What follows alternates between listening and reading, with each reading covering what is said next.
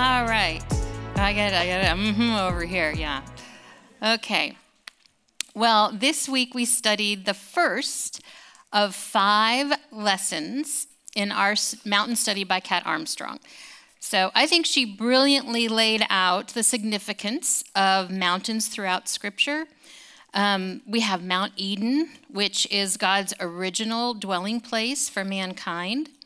Mount Sinai, where God um, met with Moses to give the law of God to his people the Mount of the Sermon, or what we are more familiar with, the Sermon on the Mount, the location of the Sermon on the Mount, where Jesus delivers the first of five very important messages in the book of Matthew, where he connects the fulfillment of the law with the message of the gospel.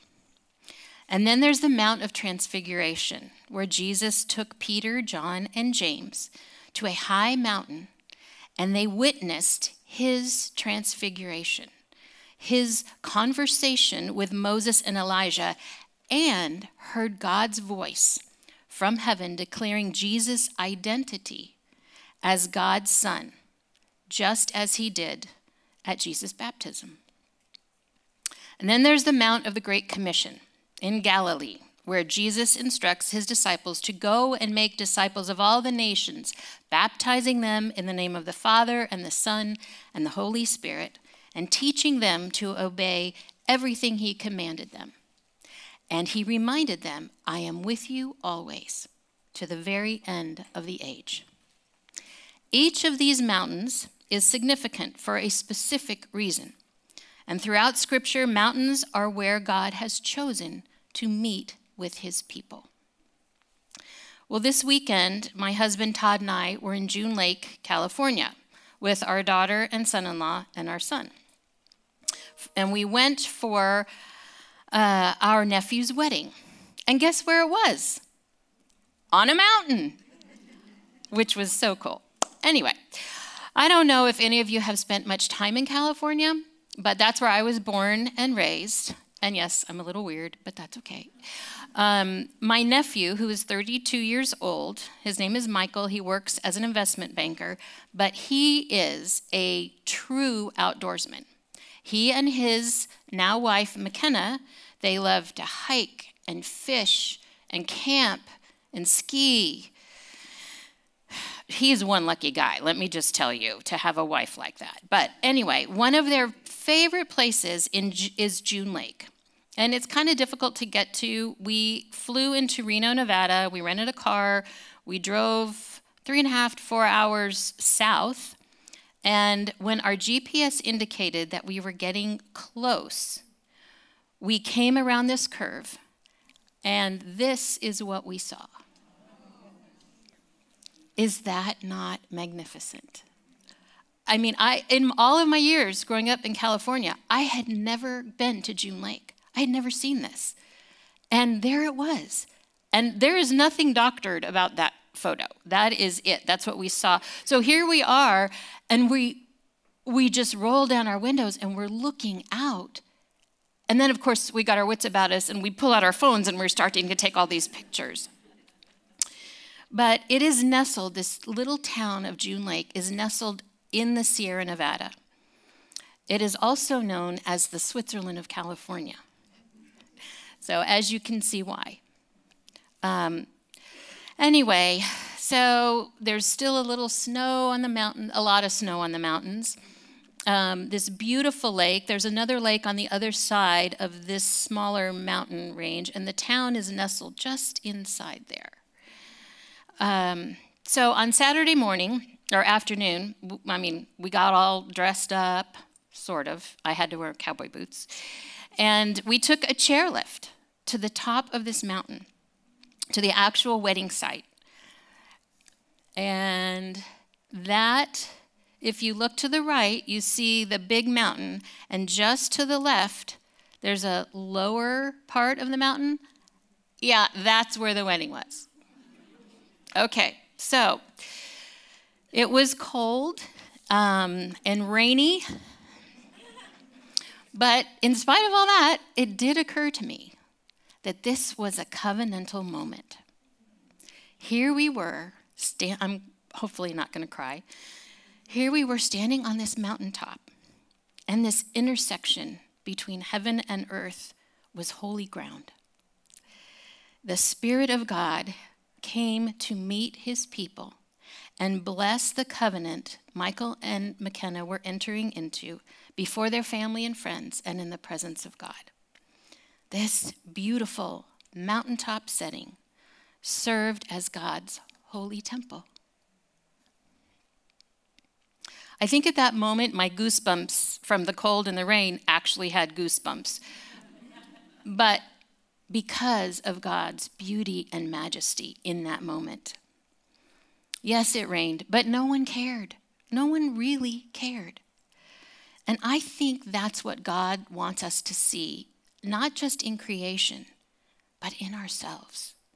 The image of God, his handiwork, or imago Dei. You see, identity is very important to God, and your identity matters. And it matters for Jesus too. Before Jesus even began his ministry, he came to be baptized by John the Baptist. As Jesus came out of the water, he and those standing there heard a loud voice from heaven say, This is my beloved Son, with whom I am well pleased. Think about that. Before Jesus performed any miracles or, or began his ministry, he and everyone who was present heard God's voice proclaiming Jesus' identity as his beloved Son. Jesus' identity is important.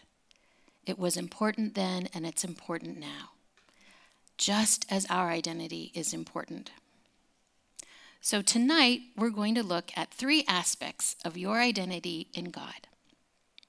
Number one, you are created. Number two, you are forgiven. And number three, you are God's dwelling place. So let's start with being created. You are created in the image of God. Therefore, you too have an identity that was established long before you were born. You are one of a kind. Out of all the billions of people walking on the face of the earth at this moment, there is not one other person like you. That is mind blowing. It's like that emoji. You have a complex circuitry and multiple extraordinarily complex systems working in conjunction with one another inside your body, just inside you. I mean, that's incredible. They work, they each have a different purpose, but they work together for the good of your whole body. Your hair color, eye color, your height, the tone of your skin, the shape of your ears, and you know, there's some weird shaped ears out there. Your expressions, your mannerisms, the sound of your voice, the family you were born into, the community in which you live, all were designed and ordained by God. David says in Psalm 139:13, "For you created my inmost being. You knit me together in my mother's womb. I praise you because I am fearfully and wonderfully made. Your works are wonderful. I know that full well. My frame was not hidden from you when I was woven together, or when I was made in the secret place, when I was woven together in the depths of the earth. Your eyes saw my unformed body. All the days were ordained for, that were ordained for me were written in your book before one of them came to be. God's beauty in his creation is most perfectly demonstrated in you. He calls you the pinnacle of his creation, his image bearers.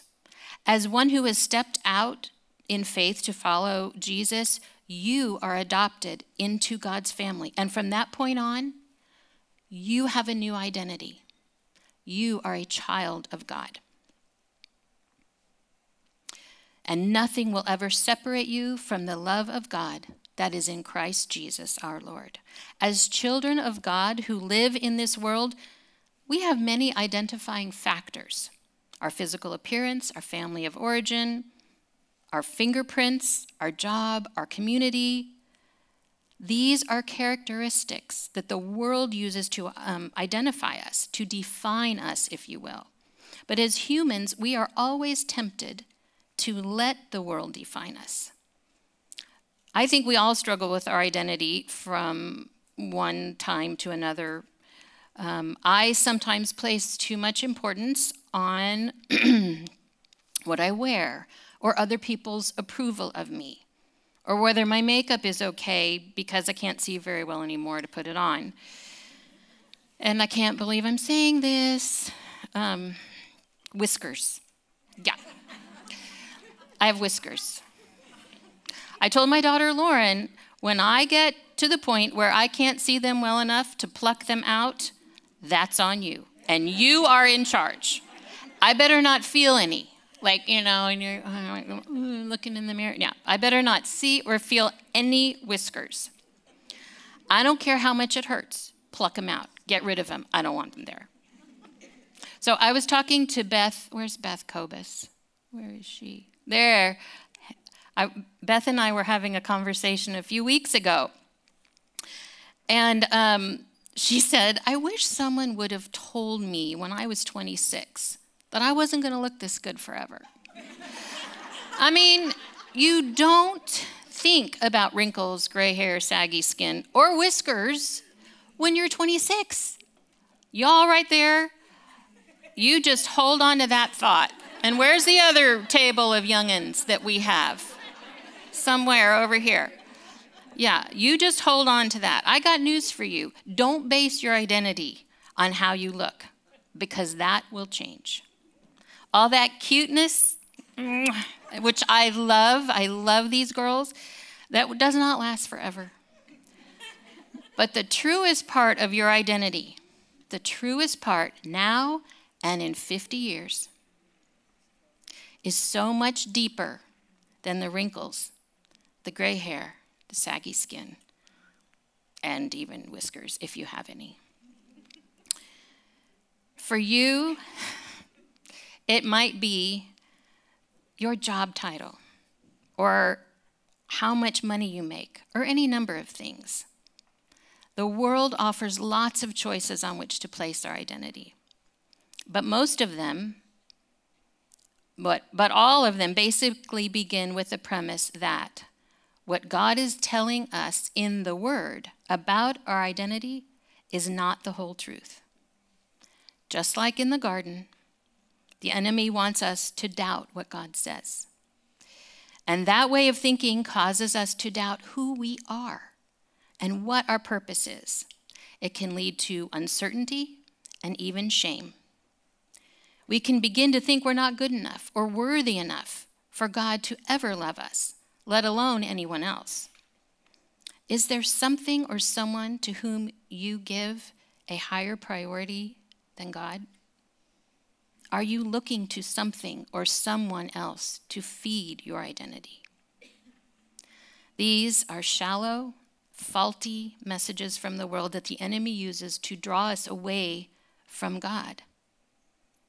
But the God of the universe, our Creator, offers a much more intimate and eternal source of identity. His word says we were created in His image with a purpose and for His glory.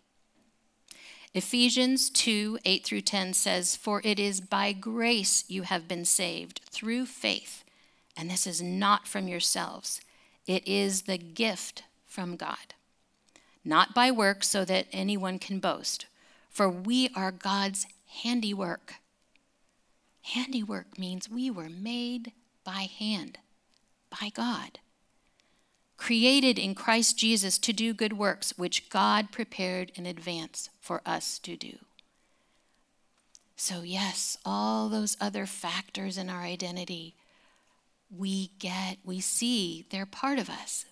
But that is not who we truly are. The second aspect of your identity that we're talking about tonight is you are forgiven. Ephesians 1 7 says, In him we have redemption through his blood, the forgiveness of sins, in accordance with the riches of God's grace that he lavished on us. That means that the unending tab on our debt receipt has been paid, past, present, and future.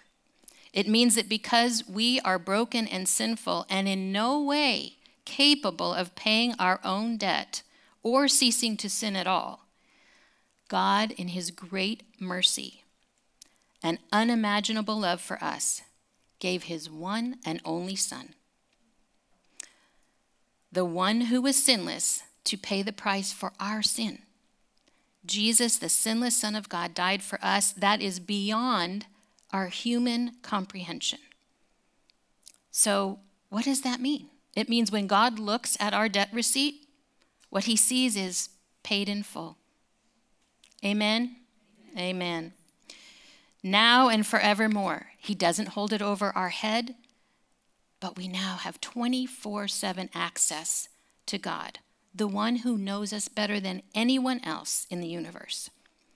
Because of Jesus Christ's death, the door has been opened to heaven for all who will believe in him. We are His.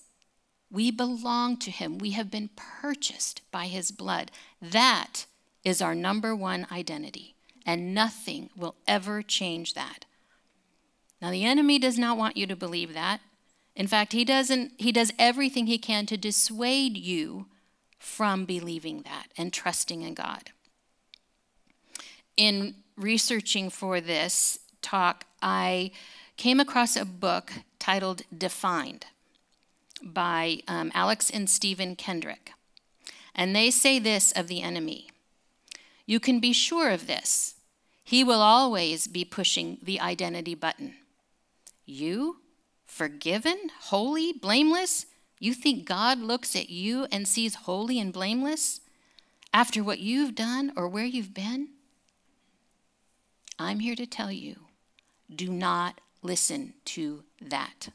Don't believe any of it. That's not what Christ died for. It's not what he wants for your life because if you're walking around feeling ashamed and unworthy, cast out, then you're falling into the enemy's trap. Please don't go there. Talk to someone you trust who can help you see God's deep affection for you. Don't give the enemy that power over you or your life because your life means nothing to him, but it means everything to God. The enemy knows that in the end, he's got nothing. Nothing. Jesus already conquered sin and death through his own death. And let this be an encouragement to you. God's story is full of people who've sinned. And yet he still loved them, and he still loves you. He wants to use you and your story for his glory and his kingdom purpose. He wants you to be part of his story. And the third thing about identity that we're going to talk about is you are God's dwelling place. Wow. I'm going to say that again. You are God's dwelling place. So let's go back. After God led the Israelites out of Egypt, he instructed Moses to build a portable tabernacle, the tent of meeting, a holy place where he could meet with his people throughout their journey. The God of the universe desired to be with his chosen people. Exodus 40:38. The cloud of the Lord was over the tabernacle by day, and the fire was in the cloud by night, in the sight of all the Israelites during their travels. That portable tabernacle eventually gave way to a more permanent structure where God's people came to meet with him and to worship him. Both were considered a holy dwelling, not because of the high quality of materials used, but because of the presence of God. And the next glimpse we have is a different kind of temple. And it's found in Luke 1 35 through 38 when the angel of the Lord visits Mary. And he tells her, The Holy Spirit will come upon you, and the power of the Most High will overshadow you. Mary would not only be the dwelling place of Jesus, the Son of God, but she would also foreshadow the future dwelling place of the Spirit of God for all those who believe. When we profess our faith in Jesus, the Spirit of God comes to settle within us. It's like a big warm hug by a cozy fire. Just the thought of that sort of paralyzes me for a time because it is just too much for me to comprehend. That the God of the universe would desire that kind of a relationship with me. So I quote Alex and Stephen Kendrick again when they write The omnipresent one, whose house is the entire universe, who resides in the heavenly places beyond human imagination, has chosen to, cause, to call you one of his cherished homes on earth. How does that make you feel? Isn't that just, does that grab you? I don't know. It does something to me deep inside. Paul tells us in Ephesians 3 7, Christ will make his home in your hearts as you trust in him. The Holy Spirit of God, who dwells in each believer, guides you in all things according to the will of God. He is with you, He will be with you, and one day you will be with Him in His future kingdom. So, the mountaintop wedding in California was a beautiful reminder of God's faithfulness. The we- weather wasn't what you had, would hope for for a wedding day. I mean, like I said, it rained, it hailed, it was cold, the wind was cold, and we were all, the sweet mother of the bride bought little plastic tarps for all the guests. You know, this, and there's a picture someone took of us. I should have brought it because you would have laughed, but um, I didn't. But anyway, if you can just picture 120 people on the top of this mountain, all with these plastic tents on us trying to stay warm and, and all of that. But um, it was filled, nobody cared. We were all smiling and praising God, and we were all such, um, so joyful for this beautiful couple who wanted to get married outside in their favorite place, this beautiful cathedral of creation. So the day after the wedding, Todd and I went for a hike around a nearby lake. And we saw amazing things, amazing things, which you don't see driving down 121. we saw deer, we saw these really weird shaped, dead, twisted tree trunks that were the most amazing things I've ever seen.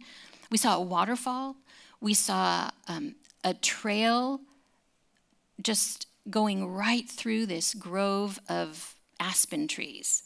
They're, are, they are now my favorite type of tree. They're gorgeous. Pine trees everywhere, and the smell was just, oh my goodness, it was so refreshing. And at one point, I just stopped to take it all in, and it sounds corny, but I saw God's fingerprints everywhere.